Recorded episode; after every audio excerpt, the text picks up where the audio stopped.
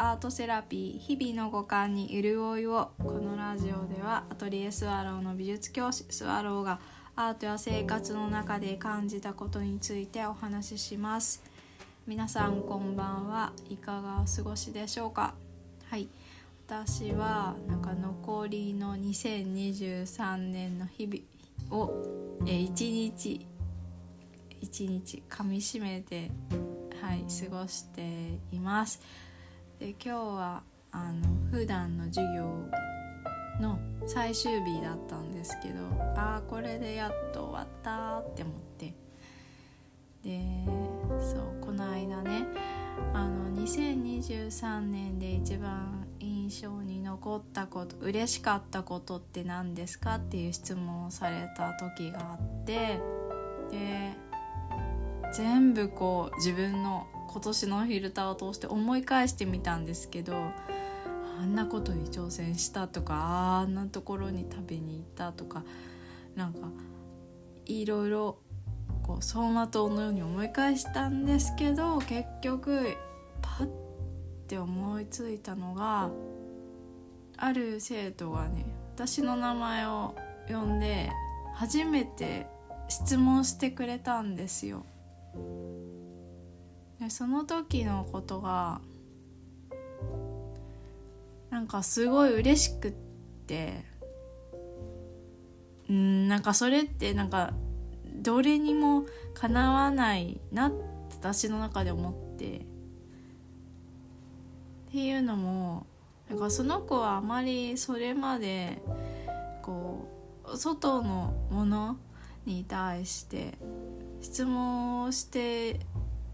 たりとか、自分からコミュニケーションをたくさん取ったりするっていう感じではなかった経緯があって、でそれ、まあ、それ分かってる上でこうずっと会話を重ねてったんだけど、なんかふと多分彼女の中で疑問に思ったことを聞いたような、あの何気ないやり取りだったんですけど、あ、なんかそうそう、これこういう感じでいいんだよって思って、でもあんまり反応するとまたね、あれって思っちゃうかなって思ったから、いつも通りこう話そうって思ったけど、うわーすごい、こうやって人っ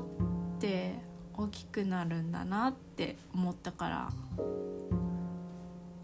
うん、なんかいい時間だったんですよね。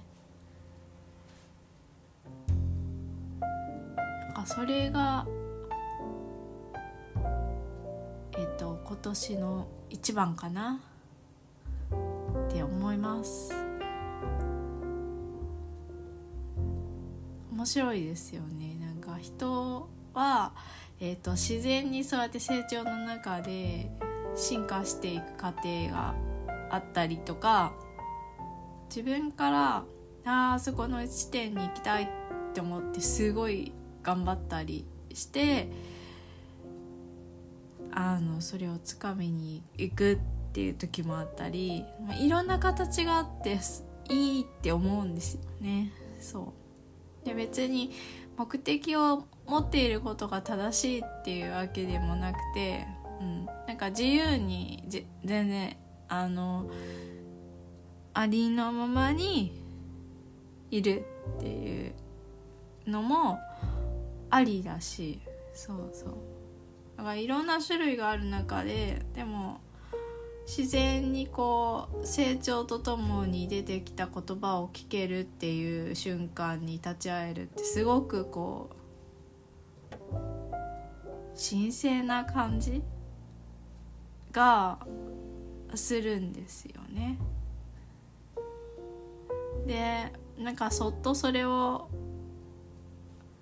そうだよみたいな感じでえっとこないだの感じなんだっけみたいな感じでこう思い出したりしながら、うん、その子の手元にその方法をなんか置ける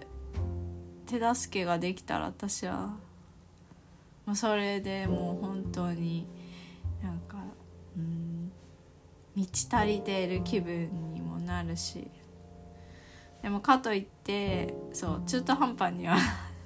したくないので、そう必ずねその子の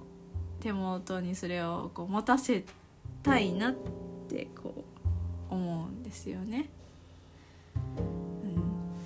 ん、だから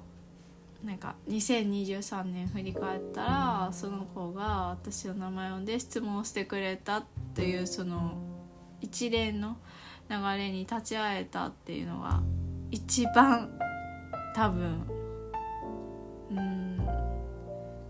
んか幸せな瞬間だと思います。はい、え今日は、えー、にせんにじゅうさんねんで幸せだと思った瞬間についてお話ししました。え今日も最後まで聞いてくださってありがとうございます。それではまた。